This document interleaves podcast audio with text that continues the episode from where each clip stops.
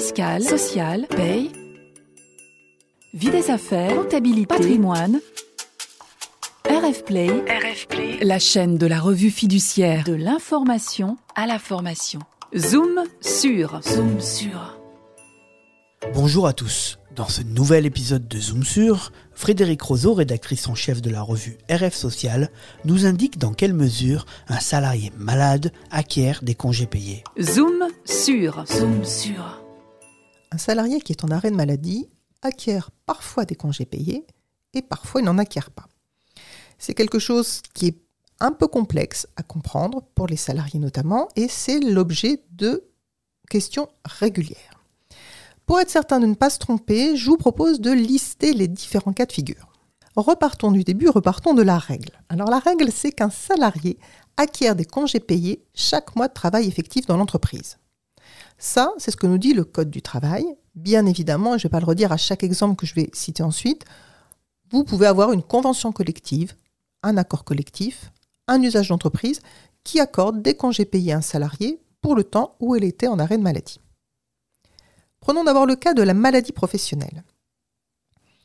Un salarié qui est en arrêt pour maladie professionnelle acquiert des congés payés pendant un an d'arrêt de maladie professionnelle. C'est la règle du Code du travail et c'est confirmé par la Cour de cassation.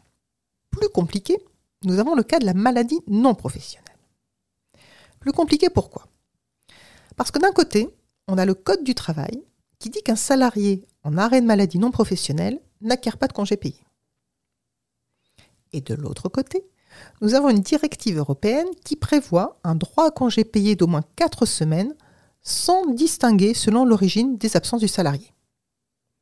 Et notre Code du travail n'est pas conforme à cette directive européenne de 2003 sur le temps de travail.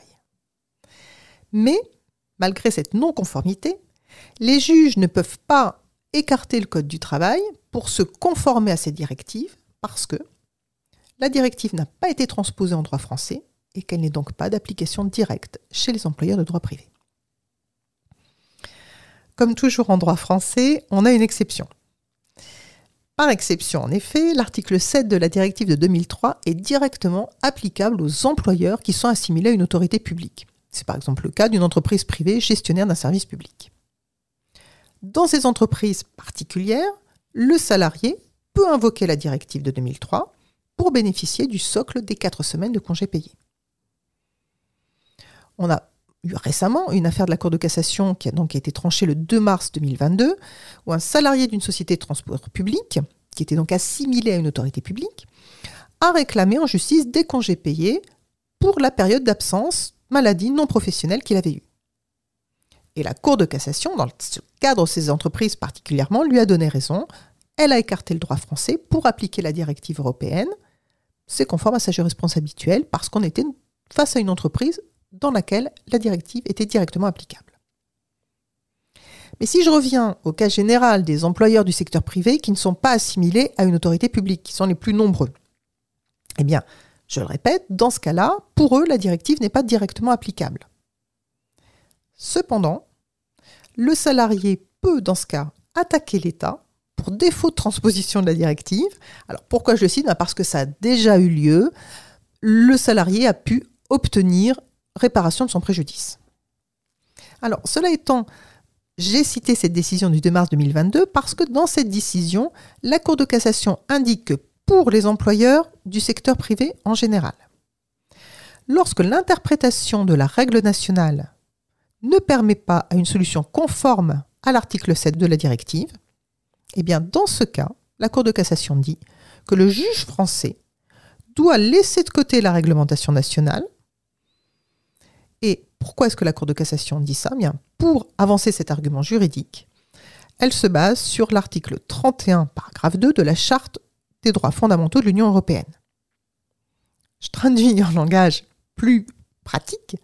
Ça veut dire que ça ouvre une voie au juge pour neutraliser l'impact des arrêts maladie non professionnels sur l'acquisition des congés payés, même quand la directive européenne ne s'applique pas directement. Donc la Cour de cassation a ouvert cette voie pour les entreprises du secteur privé non assimilées à une autorité publique, mais là elle ne tranchait pas une affaire dans un tel cas.